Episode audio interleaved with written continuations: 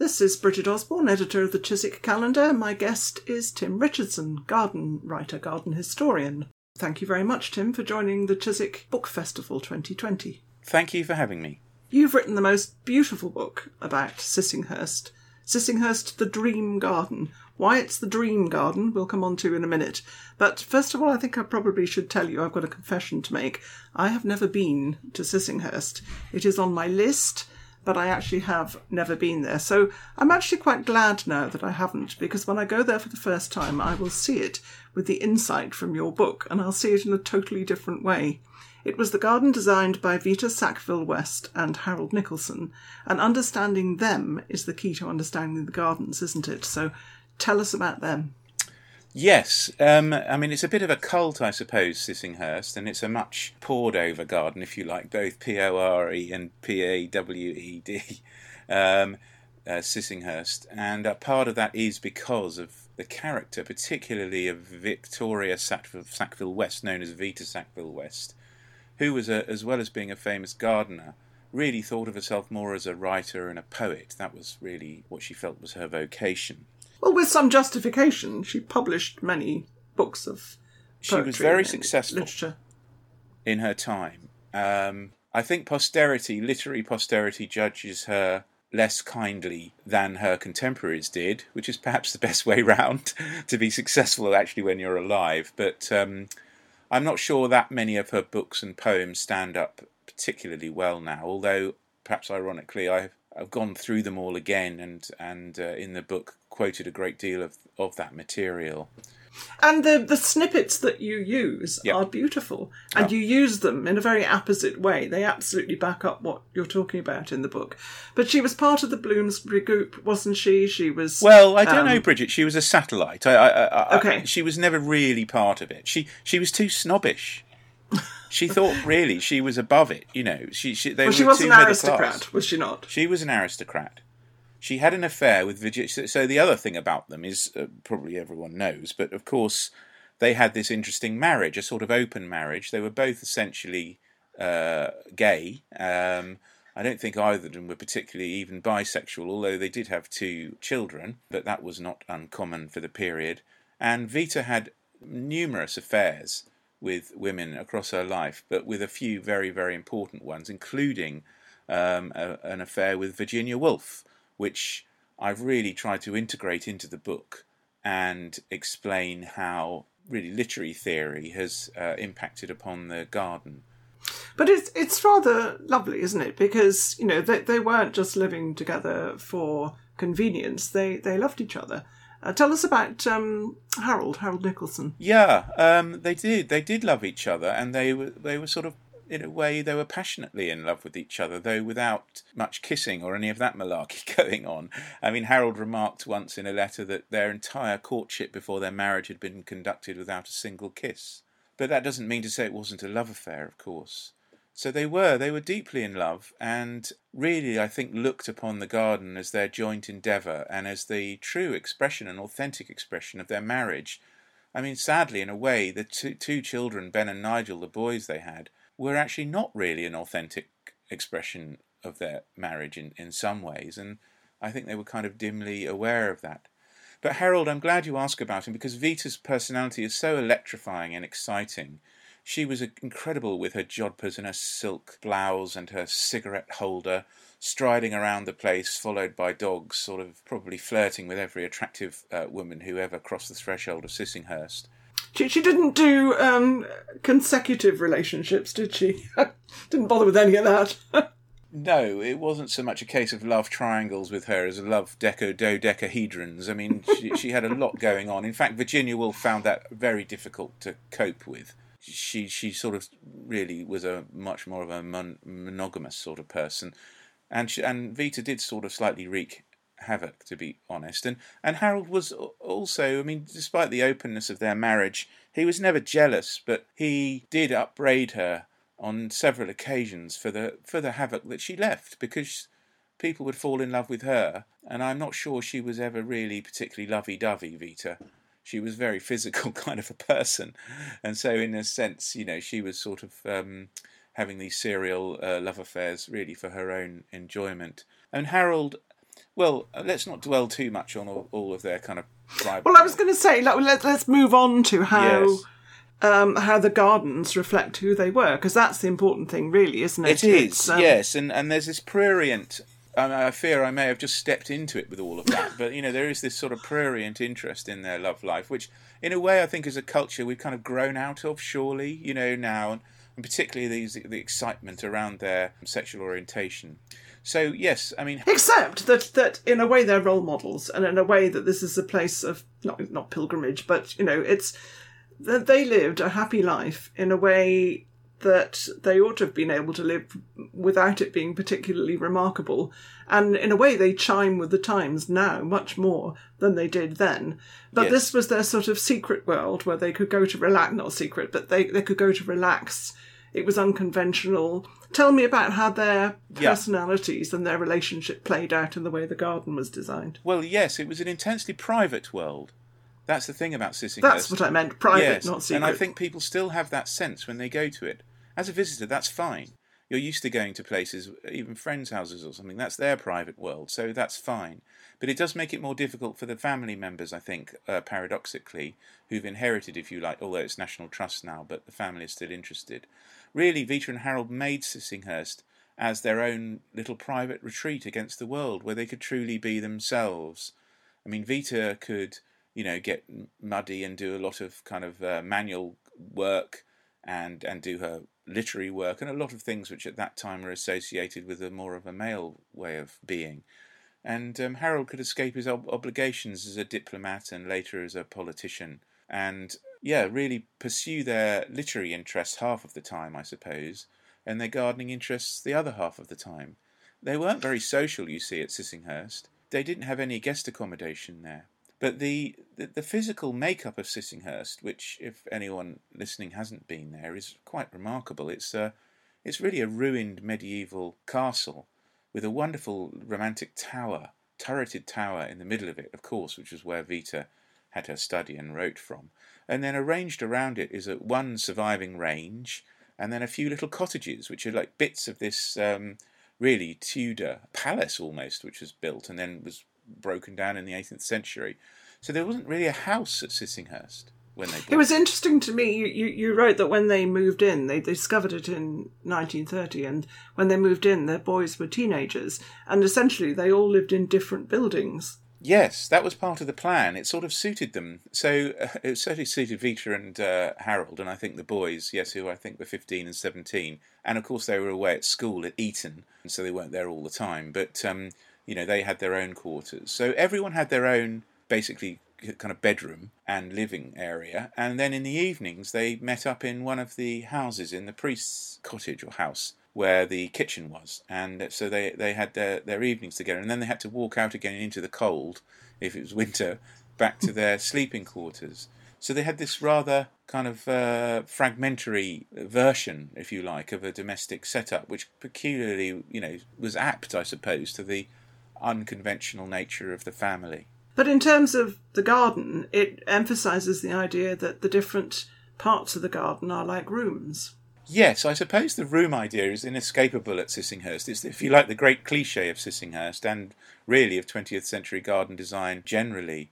Um, Sissinghurst was certainly not innovative in uh, having this notion, this structure based on the idea of cellular compartments or rooms. This was a pretty standard practice, certainly in the arts and crafts gardens from the 1890s on. And also, in fact, in Victorian gardens, there were plenty of gardens of rooms made then.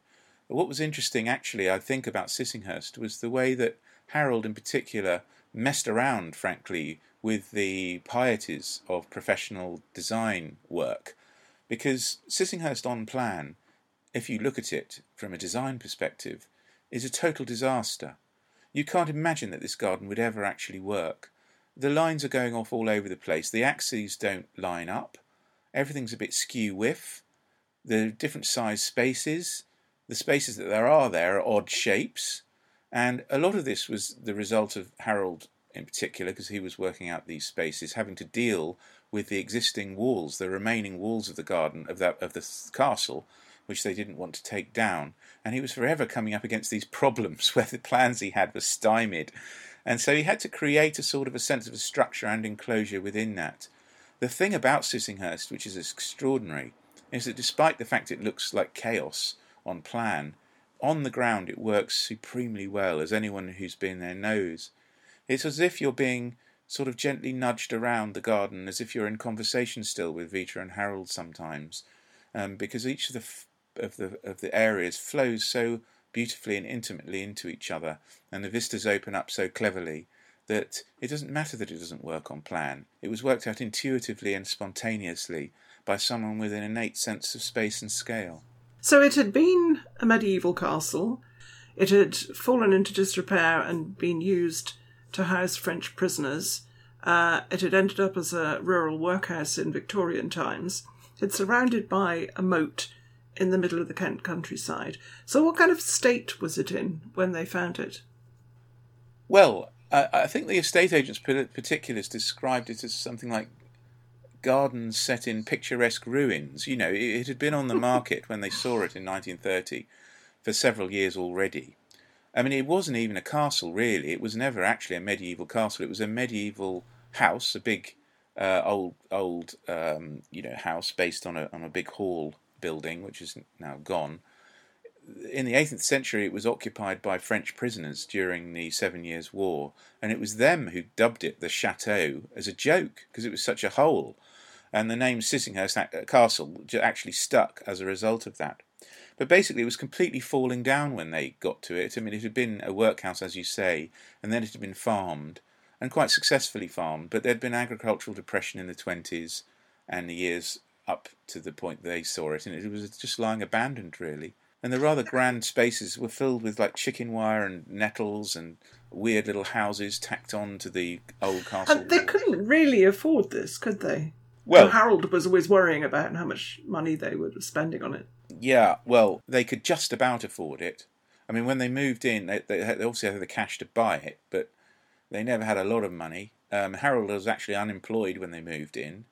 His really political career had had failed at that point. He decided to stop being a being a politician, be a, be a politician at that point, um, and a diplomat and so on. And um, he was yeah they, they their prospects were not looking too good so in a sense it was an intensely kind of romantic and brave thing to do but Vita was desperate to own Sissinghurst because of her own uh, upbringing um, as a scion of the Sackville family she was born at Knole in Kent which is another National Trust property famous massive house incredibly impressive but because of primogeniture in other words Vita as a woman was not permitted to inherit she didn't. It was um, her cousin who in- inherited, in fact, uh, Sissinghurst. I think I'm right in saying that.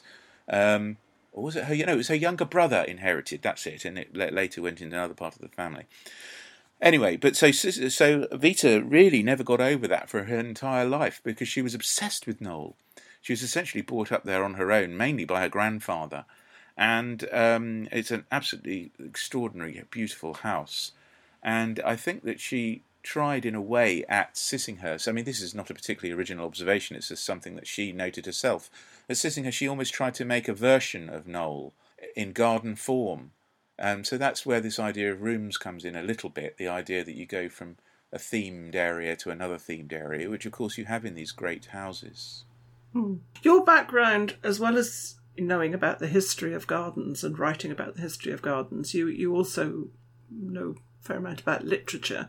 And your original contribution in this book, if you like, is that you're explaining how um, the gardens also reflect the intellectual and cultural context of the time. Yes, well, thank you for, for noticing that, Bridget.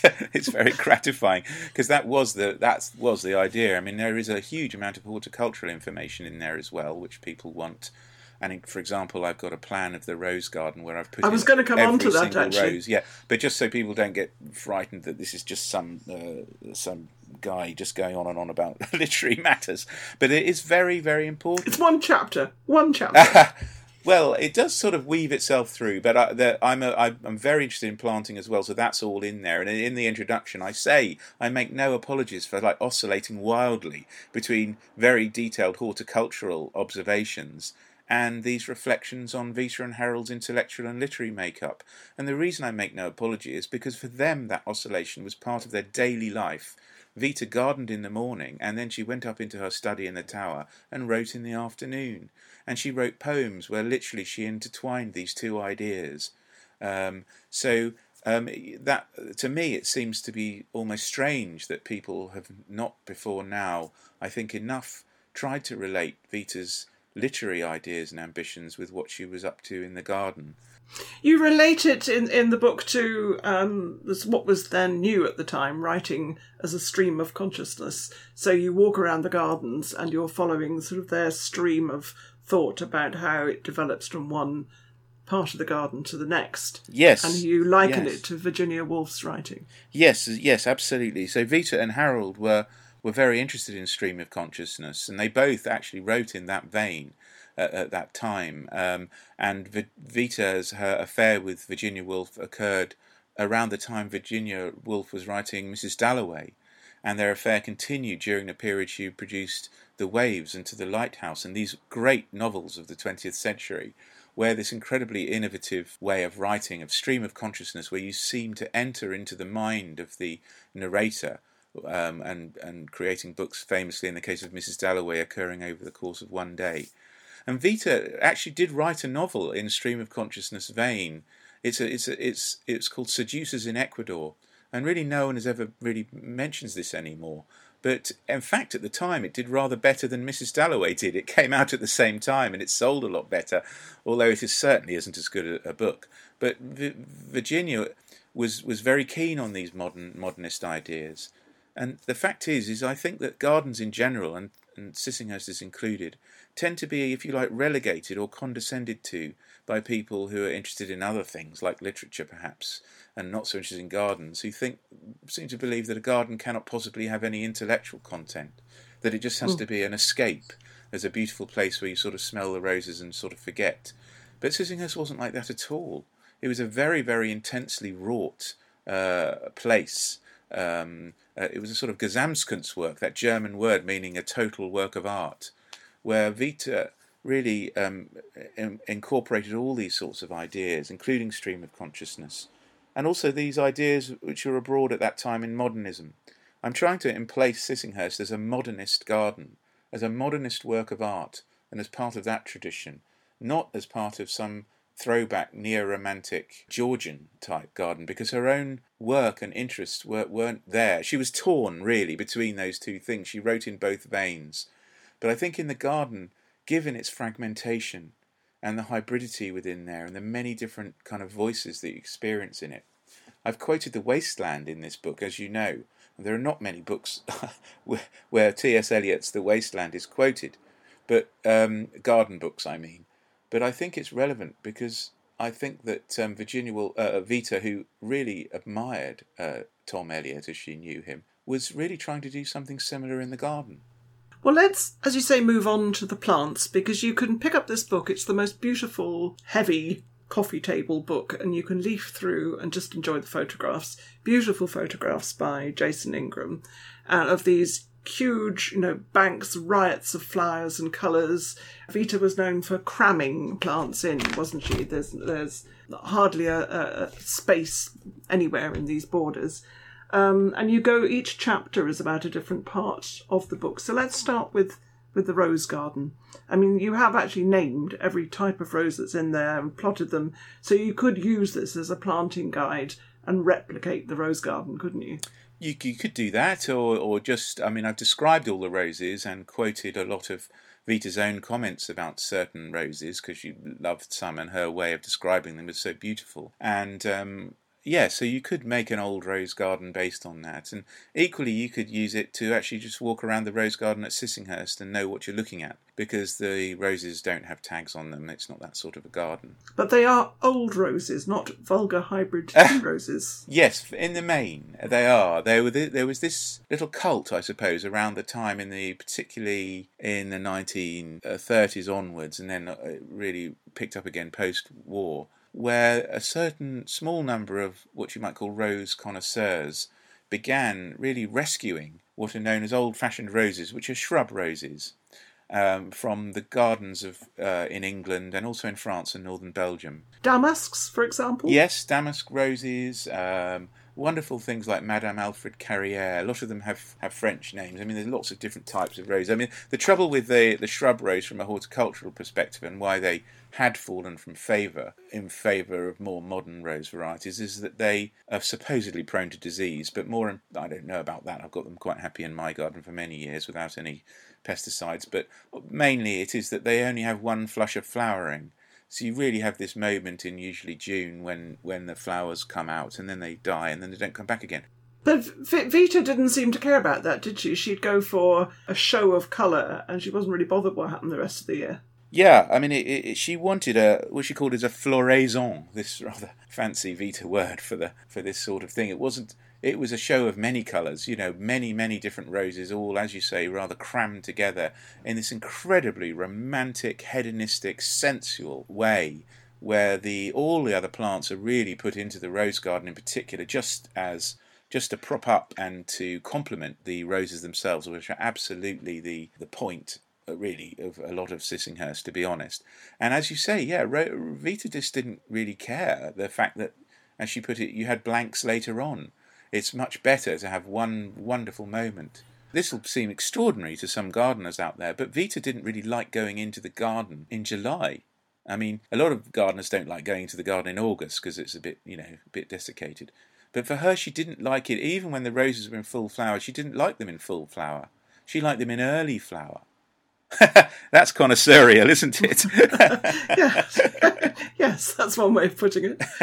She went for blocks of colour, didn't she? she? She'd have an area that was all purple or all white. Well, yes, not so much with the roses, but with other plants, yes. I mean, she had borders. She had the purple border, for example, in the top courtyard, which is a colour themed border, and of needless to hardly need to say, the white garden, the most famous colour themed garden in the world, really, and possibly the most famous garden in the world. So yes, that was a trend. Again, it wasn't something that was original to her. It was a trend that she really picked up upon. Uh, Gertrude Jekyll, for example, had had made a number of such gardens. So she had a mixture in, in Sissinghurst of, of a jumble of all sorts of different colours in some places, and then and in some places, yeah, these they're called single colour gardens, but of course they're never single colour. They've got even within purple or within white, you have so many different shades and colours within the petals, and green is the supporting colour, and brown and grey all around, and the brick of the red brick. Of course, it's always technicolour, really. And she has a, a cottage garden but again, she doesn't stick to the rules. She goes for hot reds, reds and oranges, not pinks and greys, or not pinks and greys exclusively. Yes, it's the one place in the garden where she really went to town with these very exotic zingy colours, the oranges and the yellows and so on, which she didn't really like very much elsewhere. She did use yellow, but sparingly, and as a foil to other colours. But in the cottage garden, so her and Harold lived in this little, it is literally like a little cottage, plonked apparently in the middle of the garden. It isn't quite.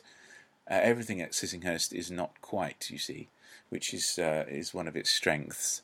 Um, and um, yeah, so that that was their own little private garden, if you like. Again, structured, very strong structure with a path system and these uh, quartet of Irish yews in the middle and an urn at the centre of it. So there's always structure within the kind of chaos, the amiable chaos which she created.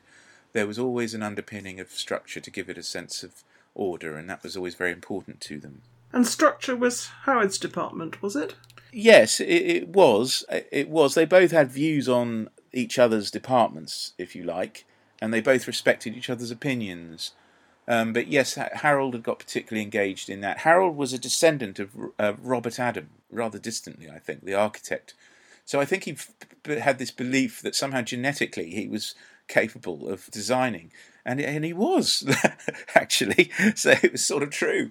But uh, yes, that was it was more Harold's apartment. But they did used to have some terrible fights, uh, Vita and Harold, over this because Vita was always wanting to cram in more plants everywhere and more colour everywhere, and Harold was more had more of an eye to the atmosphere of the garden and how it might look in winter, for example, which Vita didn't sort of care about as much.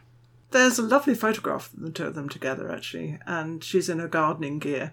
And actually, you quote her writing about the liberation she felt when she put on this gardening gear for the first time. Yes, yes, she she she she related that in her in her journal, which was later published as Portrait of a Marriage. It was a secret journal she wrote about her first real love affair with Violet Trefusis, who was also married at the time, although they'd known each other since they were teenagers. Wasn't there some dramatic tale about their husbands flying off to France to get them back? Yes, well, Vita eloped. Vita and Violet eventually eloped together. I know it is funny, but it must have been terribly traumatic for everyone, really. And they went to France, where uh, Vita was, who was the sort of more uh, kind of, I don't know, I don't want to fall into any traps here, but she was sort of more manly of the pair, if you like. Um, and she was disguised as a boy or as a young man in this period, and they were basically in this guest house as a sort of Mister and Mrs. and had had a lovely time doing that in northern France. But then Harold and um, Violet's husband they flew over in this two-seater light aircraft, sort of like a comical caper, really, to kind of bring them back. But uh, it, it, like so many things to do with Vita and Harold, it wasn't all that simple. I mean, obviously, Harold. Well, I can't imagine her being brought back if she didn't want to. Exactly, and also Harold was aware that this was a real thing, that the love affair, and he was aware of their natures. You know what they, who they were. So uh, the irony, if you like, about Sissinghurst, as you've alluded to it a few times, is this notion that it's correct in a way that Harold, yes, he laid out the bones of the garden and did the structure, and yes, it's correct that Vita did the soft flowery stuff, and as a result, I think Sissinghurst and gardening generally has been gender stereotyped, if you like.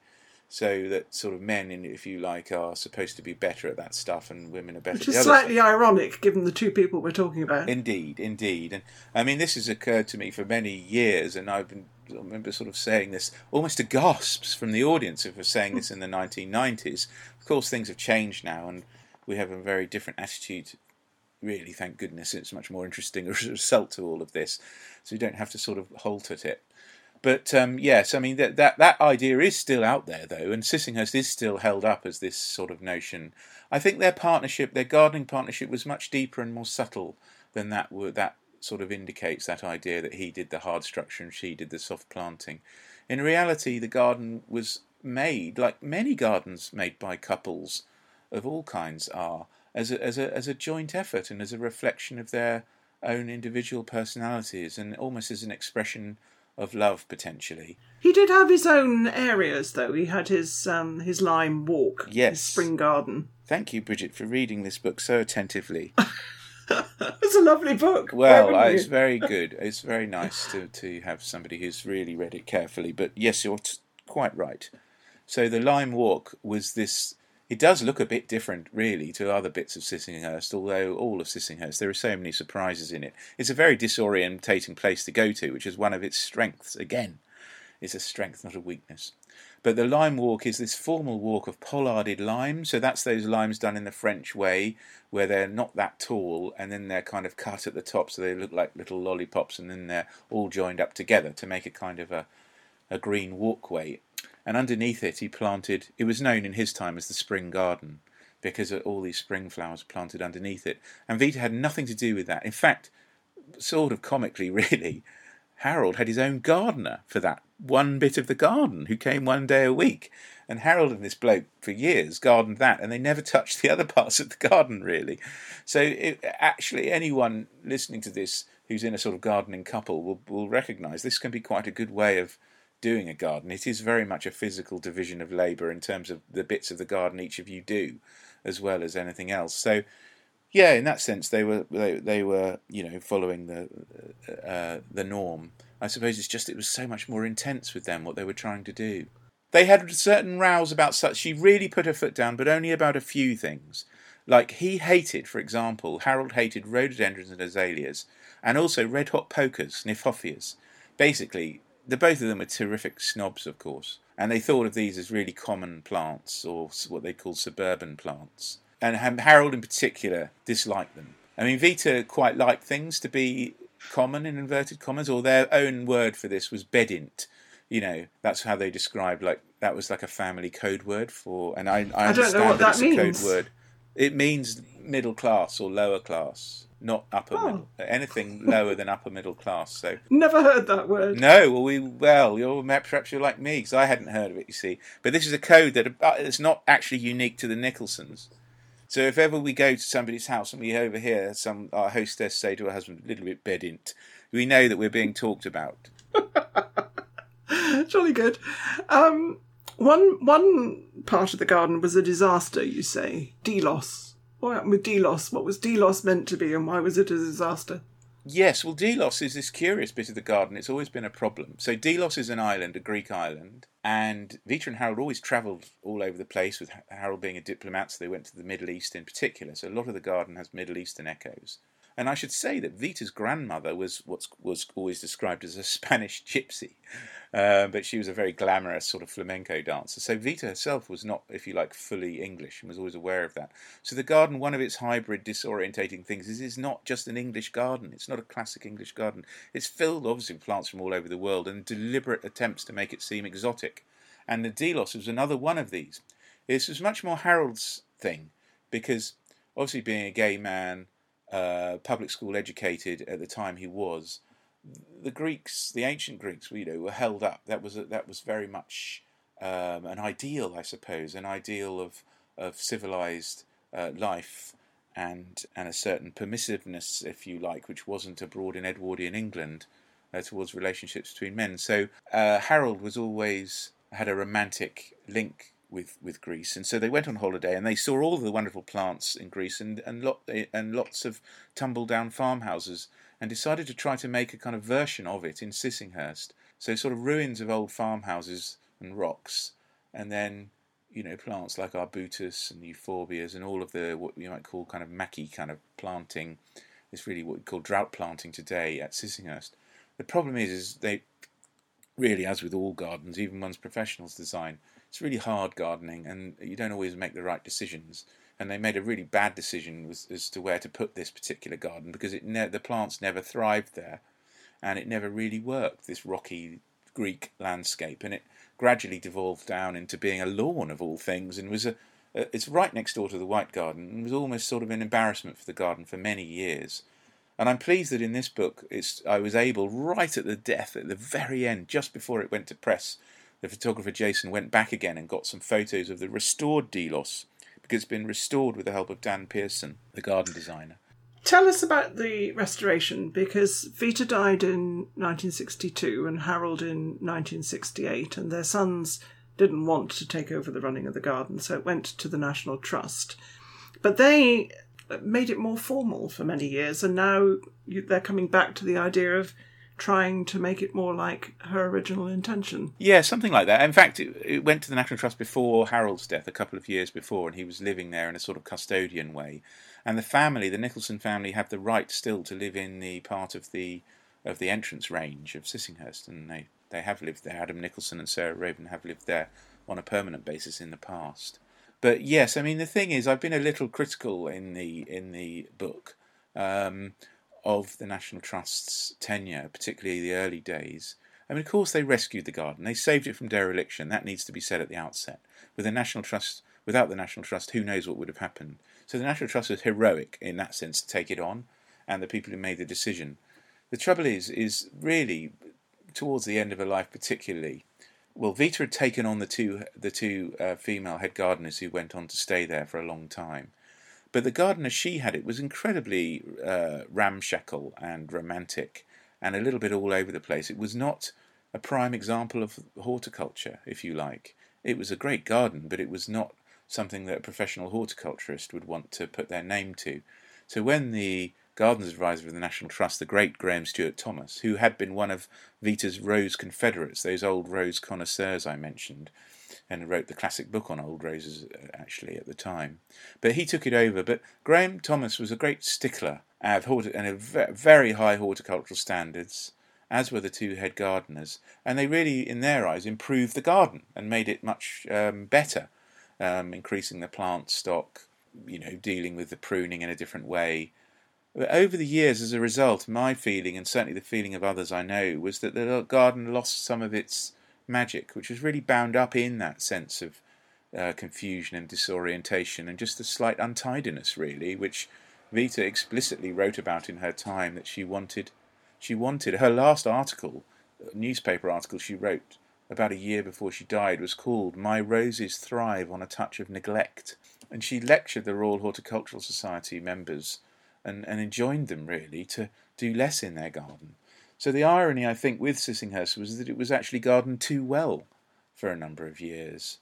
That changed in about, about a decade ago now, less really, when Troy Scott Smith came into the garden and with the mission, as he put it, to put the softness back, some of the softness back. And Troy really understood the problems of Sissinghurst. He'd worked at the garden as an under gardener before, anyway, earlier in his career. And I think this book, in a way, is a testament, and certainly the photographs are, to his way of gardening, which I think was much more in line with Vita's way. And the new head gardener, Michelle Kane, is, I know, uh, continuing with this. Um, I haven't been to Sissinghurst this summer, but um, those that have tell me that uh, the garden is looking nicely uh, unburdened, shall we say. You know, it's sort of letting its hair down a little bit more.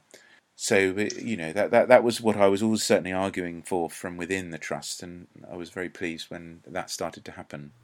Well, when I go, I will bear in mind all that you've said and I will see it for the first time with this wealth of knowledge about the place and uh, appreciate it so much the better for it. So, Tim Richardson, thank you very much indeed for joining us for the Chiswick Book Festival. Thanks for having me.